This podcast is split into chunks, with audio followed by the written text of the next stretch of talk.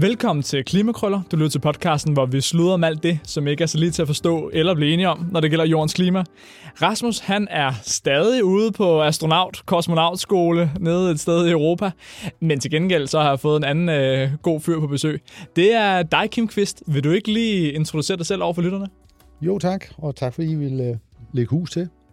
Jeg hedder Kim Kvist, jeg er 59 år, og jeg har det meget store privilegie at være direktør i Danmarks Økologiske Jordbrugsfond, og som grundlæggende arbejder med at øh, forandre landbruget og tillægge det nogle mere værdier på netop nogle af de indsatser, som alle samfundslag kalder på.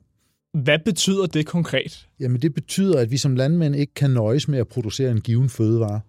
Vi er simpelthen nødt til at levere mere, fordi vi sidder på noget guld. Øh, og jeg betragter jo jord som guld.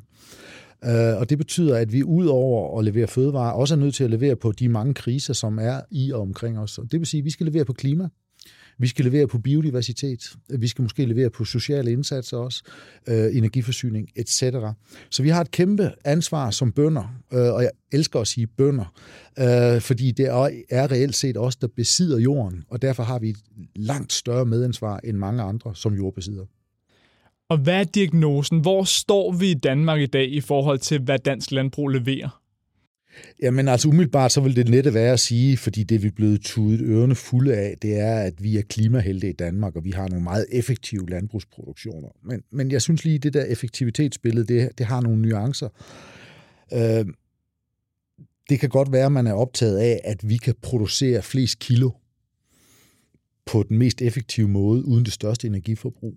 Men det nytter ikke noget, når vi har mange kriser, der skal løses af de store beslutninger. Altså det her, det kræver, det her det er vidtgående løsninger, vi kalder på. Det kræver også vidtgående handlinger. Og der har vi nok et samfund, der nogle gange tager de tamme beslutninger på de store løsninger, og så bliver det ikke til noget.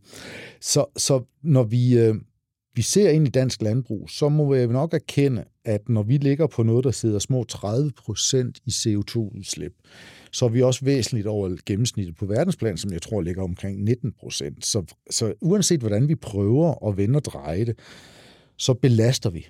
Og det er vi altså nødt til at forholde os til. Øhm, og samtidig så er jeg også nødt til at sige, at, at udfordringer med klima, de er så store, at og vi skal kun gøre to ting. Altså, det er ret enkelt. vi skal stoppe mængden af emissioner, og så skal vi begynde at binde. Så altså, det er stop udledningen og begynd at binde. Og vi kan ikke nøjes med at stoppe udledningen. Det giver ikke nok. Så vi skal altså begge dele, så vi skal stå på to ben. Øh, og så bliver jeg lidt optaget af tallet to, ikke? fordi øh, der er faktisk også kun to steder, man kan binde kulstof. Det er jo i havet og i jorden. Og øh, det er meget godt at binde kulstof i havet. Ålegræs er jo helt eminent Problemet med ålegræs er jo så, at det kræver lys. Og hvis landbrug så sørger for, at der er masser af næringsstoffer, der render ud i, vand, i vandmiljøet, så mister vi lys til ålegræssen. Så har havet pludselig en udfordring med ikke at kan levere tilstrækkelig CO2-binding øh, via fotosyntesen der.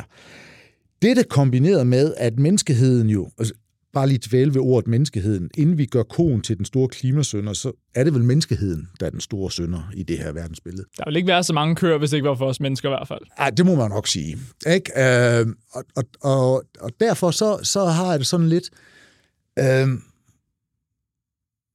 når vi sender næringsstoffer ud i havmiljøet, og vi ikke får lys ned og fotosyntese, samtidig med, at menneskeheden har sikret rigtig meget mikroplast i det samme hav, så er der rigelig opgave for havet, den skal have løst selv.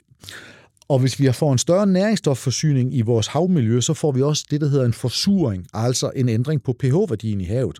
Og får vi en forsuring, så går det direkte ind i fødekæden på den animalske plankton i form af krill. Og det kan havet slet ikke tåle. Nå, ja, okay, havet skal binde lidt. Men så er der jo kun én ting tilbage at binde i. Det er jorden. Så da jorden så er motor for at binde kulstof, så har vi et særligt stort behov for, at landmændene bidrager, fordi de sidder på jorden. Og i Danmark, der har vi så ovenikøbet besluttet os for, at mere end 60 procent af arealet skal være landbrugsjord. Og det er der vel formentlig kun Bangladesh, der kan overgå øh, procentvis. Så vi er jo faktisk en af de lande i verden, som beslaglægger mest mulig jord, har en meget intensiv fødevareproduktion og et CO2-udslip, der formentlig er 30 procent af det samlede CO2-udslip i landet, så er det bare at spørge mig selv, uanset hvilken lobbyvirksomhed man måtte komme fra, eller hvor på planeten man befinder sig, så har dansk landbrug et særligt ansvar. Og det løfter vi ikke tilstrækkeligt. Og så kan man spørge sig selv, hvorfor løfter vi ikke det tilstrækkeligt? Ja, Jeg tror faktisk, at den væsentligste årsag til, at innovationskraft ikke vinder frem, det er gæld. For hvis man er stærkt for gæld, så har man en forpligtelse over for kreditorerne, typisk den sidste dag i terminen, altså hver tredje måned, og den skal bare betales. Og det er jo sygt, når man har bygget den der store, dyre svinestal og skal afskrive den over 20 år, så sidder der nogen i den anden ende, der godt vil have nogle penge for den.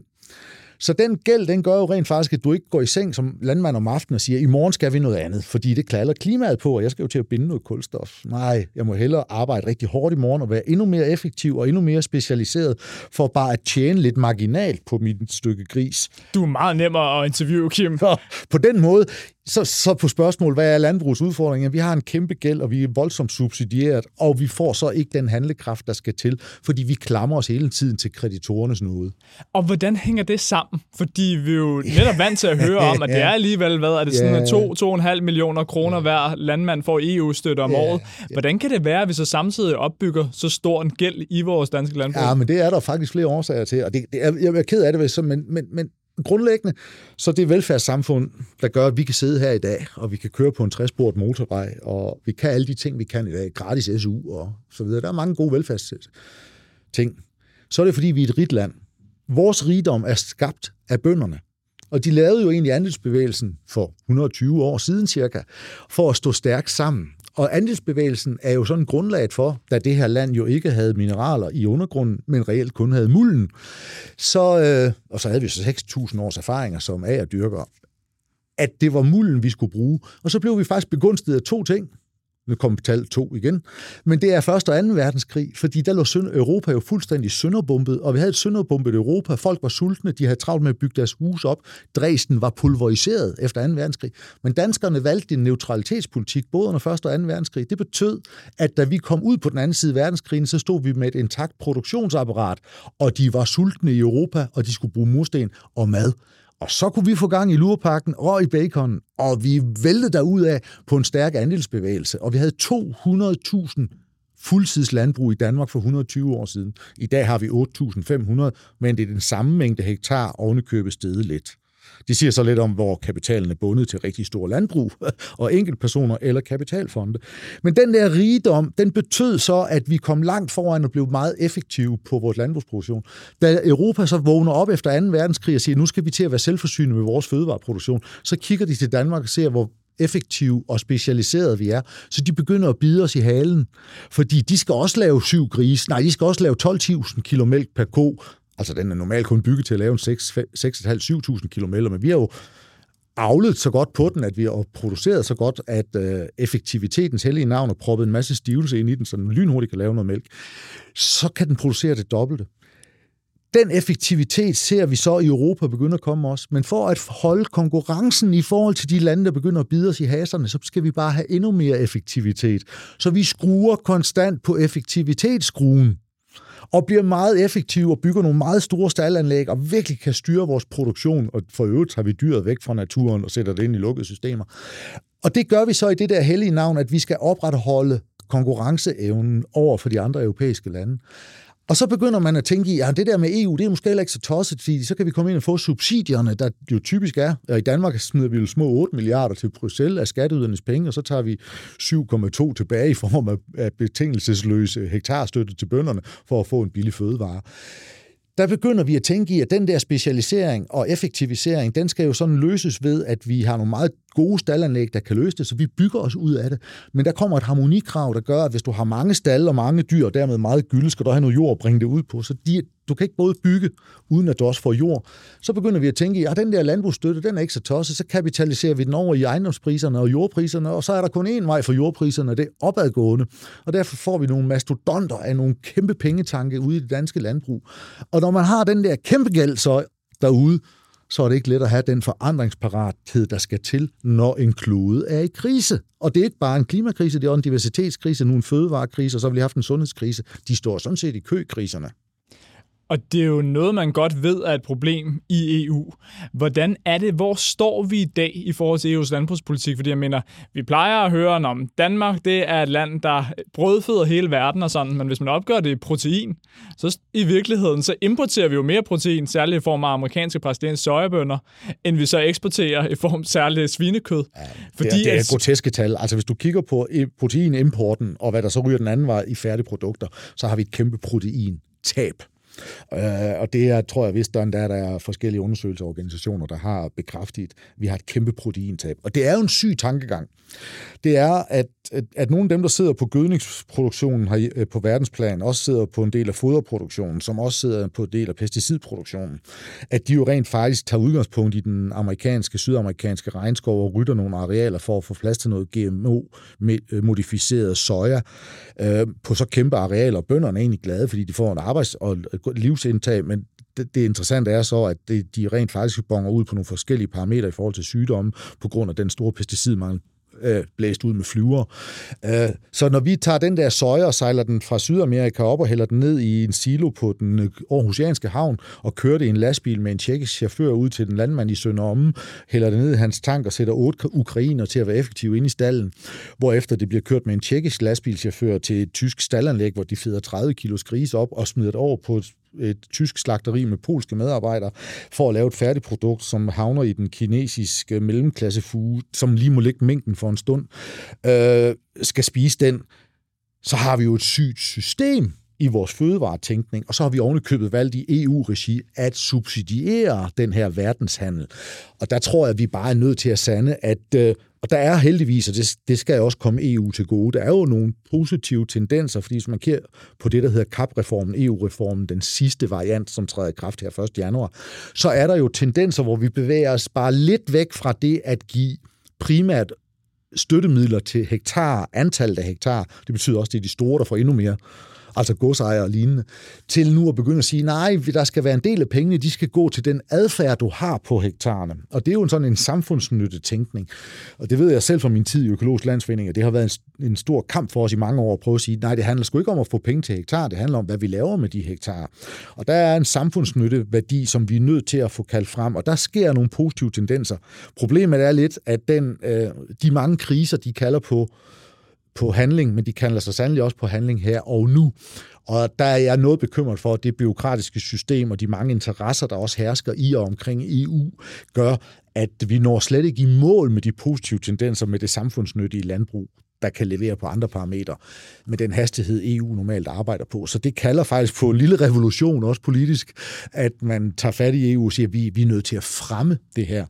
Øh, fordi ambitionerne øh, kan være højere, bør være højere, og de bør komme med en langt større hastighed, og det er vi bare nødt til at gribe ind i. Ja, for jeg tænker nemlig også, det er noget af en udfordring, I har foran jer i den økologiske jordbrugsfond. Det er, hvor stor skala der er behov for ændringer. Hvad er det, I gør i praksis? Hvordan prøver I at skubbe til det her? Jo, man kan vende om sige, at vi har et landbrug i Danmark, der har en gæld på mere end 230 milliarder, tror jeg, den er. Og den er voldsomt subsidieret med EU-midler. Den er så subsidieret, at hvis man tog EU-midlerne ud, så gik det i rent nul. Ikke? Altså, der var ingen investorer, der ville gå ind i vores branche grundlæggende med så dårlige tal. Øh, men, men vi skal jo have noget at spise, og til det skal der så hedde sig, at det er måske heller ikke en fødevareproduktion, der skal bære verdensmarkedet, men en fødevareproduktion, der skal være selvforsynende for nationalstater på de primære produkter, de har brug for. Så vi skal jo ikke sejle soja til Danmark for at havne i en gris i Kina. Altså hold op. Så, så vi er nødt til at helt at retænke det her. Det, der er problemet, er, at når man er gået fra på, over, på under 120 år, gået fra at være 200.000 heltidslandbrug i Danmark til at være 8.500, men med det samme antal hektar, så betyder det jo, at de ejendomsbesiddere, der er derude nu, de er kæmpe store. Det er mange hektar, og når de er kæmpe store, så binder de hammer meget kapital. Øh, og på den anden side, finanskrisen, er vi jo kommet i den situation, at alle banker og finansinstitutter stiller krav om, at den kommende nye landmand skal jo stille med 20 procent i egenkapital. Jamen, hvis gennemprisen på, gennemsnitsprisen på en landbrugsejendom i Danmark er, er 40 millioner, så, så værsgo, find lige 8 millioner på en opsparet konto som en ung landmand på en 3F-overenskomst derude som 26-årig. Hallo, der kommer ingen generationsskifter. Det ligger så også sammen med, at vi har sådan en kulturbestemt tilgang til landbruget. Det er, at det hedder, at jeg skal være selvejende, jeg skal eje mit eget jord, jeg skal stå og kigge og holde fingrene ind i armhulen eller i manchetterne og være stolt over mit jord, det ligger derude, det er mit. Og man kan så selvfølgelig stille spørgsmålstegn, hvor meget er det dit, og hvor dybt ned er det? Er det også ned til vores allesammens grundvand? Eller hvad er det, der skal ske i luften over jorden? Må lærken også være der, og er er der også plads til dem? Så, øh, så tror jeg, vi skal kigge lidt på, om det er en sund fødevarepolitik, at enkeltpersoner eller enkelte kapitalfonde rent faktisk er dem, der besidder vores jord, og har bundet rigtig meget kapital i det. Fordi så jeg, jeg tror jeg, de er der i højere grad af en spekulativ økonomisk tilgang, og de er der jo ikke, fordi at de rent faktisk vil den omstilling, som vi alle sammen skriger på, er nødvendig. Øh, så, så, så det er, det er godt nok svært at, at, at, at løse. Der går vi så ind som jordbrugsfond og siger, kunne man forestille sig, at ejerformer rent faktisk var en, øh, en bedre måde? Nye ejerformer, kan de gå ind og bidrage til det her? Og der prøver vi så bare at vise sådan med et lille spædt forsøg at sige, vi har alle sammen brug for fødevare. Vi vil alle sammen den grønne omstilling. Kunne man spørge danskerne, om I vil være med til at eje noget landbrug? Og der gjorde vi så det, at vi spurgte, om vi ikke gerne ville købe nogle aktier på baggrund af en finanstilsynsgodkendelse og et prospekt, og så fik vi 27 millioner ved danskerne på fem måneder, og så var vi ligesom klar til at gå ud og købe noget jord. I dag er vi så op på over 40 millioner, og der kommer stadigvæk nye aktionærer. Hvilke største donationer er det? Jamen altså, en aktie koster jo 1000 kroner, og man skal købe mindst 10 stykker gangen. Og hvis man synes som studerende på SU, at det er lige rige med et godt bidrag, så kan man crowdfunde øh, på Coops platform, og så kan pengene komme ind den måde der. Så 40 millioner, det rejser, det løser ikke verden, men den giver jo en, en ny måde at tænke på, og det betyder, at de landmænd, der kommer ind hos os, de skal ikke stifte stor gæld, og de skal selv komme med deres egen virksomhed. Så jeg plejer at sige sådan lidt populært, at vi stiller med et komfur, men du kommer selv med gryder, potter og pander, og så har du noget at gå i gang med, og så skal du fokusere på din familie og dit, det fede liv, og så skal du levere på klima og biodiversitet og på drikkevandsbeskyttelse og en ordentlig dyrevelfærd. Øh, så kan vi sørge for, at der kommer penge ind til, at det er jord, du skal disponere det øh, får den rette behandling, og vi dermed løser nogle af de her kriser. Og den måde at tænke på er jo ved at finde, fodfæste lige nu. Vi har i hvert fald næsten 900 hektar rundt i Danmark. Øh, det er jo ingenting i forhold til mængden af hektar, eller til de udfordringer, kloden har på, men vi er jo alle sammen nødt til at komme med nogle bidrag, der hvor vi nu kan, og vise nogle nye modeller, nogle nye nuancer, nogle nye veje at gå. Og det er jo egentlig det, vi prøver med Jordbrugsfonden. Og den måde, de nye landmænd I ligesom hjælper i gang, så skal dyrke jorden på, det er jo så økologisk. Og en af de store debatter, der har været de sidste par år, det har jo været sådan, økologi, er det godt, hvis vi skal brødføde hele verden? Og der har virkelig været en, en stor øh, lobbyaktion mod øh, økologi. Hvor står i det? Og hvad tænker I om det? Fordi hvis man skal sikre øh, nitrogen nok eksempelvis, altså man har jo været vant til at have en masse grise, og der kommer en masse gylde ud af det, og så bruger man den gylde på markerne, eller også så bruger man Haber-Bosch-proces og tager noget naturgas og laver det om til... til, til altså. altså der, der er klart en udfordring for økologerne, den vil jeg godt vende tilbage til. Men udgangspunktet er egentlig, at hvis vi har været af og dyrker i næsten 6.000 år, der har vi altså ikke haft adgang til sprøjten og pesticiderne og kunstgødningen. Men vi har haft et lille periode på 70-80 år, hvor kunstgødningen og pesticiderne, og så har man ovenikøbet valgt at kalde det det konventionelle landbrug. Nej, de 6.000 år er vel det mest konventionelle. Men fred være med det. Så hvad gjorde man før det? Der arbejdede man i pagt med naturen. Min påstand vil være, at en stor industriproduktion på fødevare i dag, som det konventionelle tit er, det er ikke nødvendigvis i pagt med naturen. Det er på trods af naturen. Og det, som er økologiprincipperne, er jo netop, at det her det skal ske i pagt med naturen. Og det betyder, at det, er ikke, det interessante er egentlig ikke hele tiden at skrue på udbytte. Så hvor meget kan jorden egentlig give mig i udbytte af hvede? Eller hvor meget kan jeg presse konen? Hvor meget kan jeg presse solen? Det er hårdt at være sol, skal jeg lige sige. Ikke? Altså, jeg kan jo klare 38 smågris per år. Ikke? Altså, det, er derfor, de bliver fravendt lidt tidligt, for hun er stort set konstant drægtig, eller de er givende. Altså, vi har presset systemet, vi har presset naturen, vi har presset vores, øh, vores øh, husdyr i en uvist grad. Og, og så nogen siger, ja, det er fordi, vi skal brødføde hele verden. Nej, nej, nej, nej, hold stop. Afrika kan brødføde hele verden fire gange, hvis vi gider bruge de agrarøkologiske principper, altså hvor vi arbejder i pagt med naturen. Vi sørger for, at der er en fin balance mellem svampe og mikroorganismer, og at vi bruger fotosyntesen rigtigt. Vi har de rigtige sædskifter, vi passer på vores vand, og vi øh, passer på med øh, eruptioner og erosioner og andet ting, der egentlig kan påvirke det. Så er det der samspil mellem bunden, natur og husdyr, det er det rigtige samspil. Det tror jeg faktisk, biodynamikerne er noget bedre til, end vi økologer er. Og derfor så er vi økologer også øh, udfordret af, hvis vi bliver sådan udbytte hungrige, som vi har set landbruget være efter 1. og 2. verdenskrig, så kommer vi bare til at blive det nye konventionelle uden pesticider. Øh, og så vil vi stadigvæk være dybt afhængige af at få en hulens masse næringsstoffer. Det er der så rigeligt af i det her land med 33 millioner svin. så det er selvfølgelig også nødt til at have sat voldsomt ned. Øh, så nej, det er dyrkningssystemer, det er regenerative metoder, det er pløjefri dyrkning, det er arbejde med dit humuslag, balancen mellem svampe og, og, og mikroorganismer. Det er det samspil, det er, det er øh, væk fra monokultur over til polykultur, altså flere kulturer. Og alle de der metoder og teknikker, dem har vi 6.000 års erfaringer fra. Vi er bare nødt til lige at have dem frem og have dem pusset lidt af igen, og så finde ud af det. Og så skal vi jo også til at tænke i, at vi er nødt til at arbejde med, med flereårige planter, og ikke kun med enårige planter. Uh, vi er nødt til at ændre, hvad der skal ligge på vores tallerken. Jeg kan huske, da jeg var barn, så blev min tallerken den blev bygget ligesom da jeg skulle flytte hjemmefra også. Da jeg flyttede hjemmefra, så satte jeg fjernsynet op på væggen først, så indrettede vi stuen efter, hvor fjernsynet var. Danskerne har brugt 100 år på at lægge et kotelet eller et stort stykke kød på tallerkenen, og så indretter de den efter kødet. Nej, nej, nej, nej, nej, vi skal jo indrette retten efter, hvad vi har brug for, og så vil der være kød en, to gange om ugen, og det behøver ikke være 225 gram. Og det er en anden måde at tænke øh, fødevareforsyning på, og det er en anden måde at tænke samspil med naturen på. Og der er vi økologer, fordi vi har været tvunget ud at bruge naturens metoder, vi har ikke haft det lette kig ved kunstgødningen eller pesticiderne. Så der har vi et fortrin. Vi har været meget innovative altid. Vi har været tvunget ud i. At vi har ikke, kunne, vi har ikke sådan haft et lette tilgang. Og den innovationskraft, den skal vi have fat i lige nu, og så skal vi til at tænke de nye metoder på, hvordan vi behandler jorden, hvordan vi behandler vores grundvand, hvordan vi behandler vores dyr, og så få den cirkulære tænkning bragt ind i spil igen, fordi selvfølgelig skal vi have noget at spise alle sammen. Men hold stop.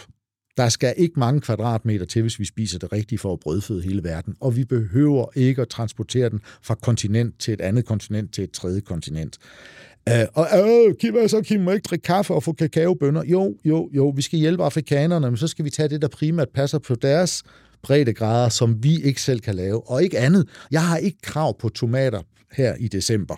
Jeg har egentlig heller ikke krav på, at... Øh, at, at der skal være tilgængelighed af bananer hele året. Altså, der er mange ting, vi godt kan retænke. Og alene det danske skattekammer på kål og øh, øh, rodfrugt og andet, det skal vi jo have opdyrket, og det er så godt for os. Og så skal der fisk og kanin og kylling som den nye.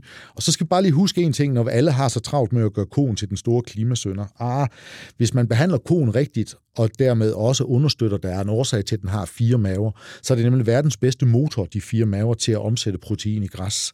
Og græs er det næstbedste efter træer til at binde CO2. Så når mere græs vi får ind ved siden af al den skovrejsning, vi også skal have, og sætter koen derud, så får vi en øget biodiversitet, og vi får en ko, der faktisk kunne begynde at hjælpe os, for der vækster ny græs til, og så binder vi nu CO2. Men hvis vi sætter den i lukkede staldsystemer og hælder soja ned, som er genmodificeret, og den bare står stille, så er det et forfærdeligt klimaaftryk, og det er heller ikke et liv, der er værd at være ko i. Så det kan vi altså ikke være bekendt.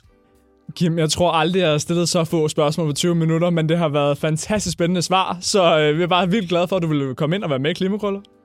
Nej, tak fordi jeg måtte være her. Det har været en fornøjelse. Og til lytterne skal vi jo også sige øh, glædelig jul. Altså, fordi øh, vi er først tilbage igen den øh, 6. Januar, fordi vi, øh, vi går også på juleferie. Og øh, så må folk jo bare have det super godt derude.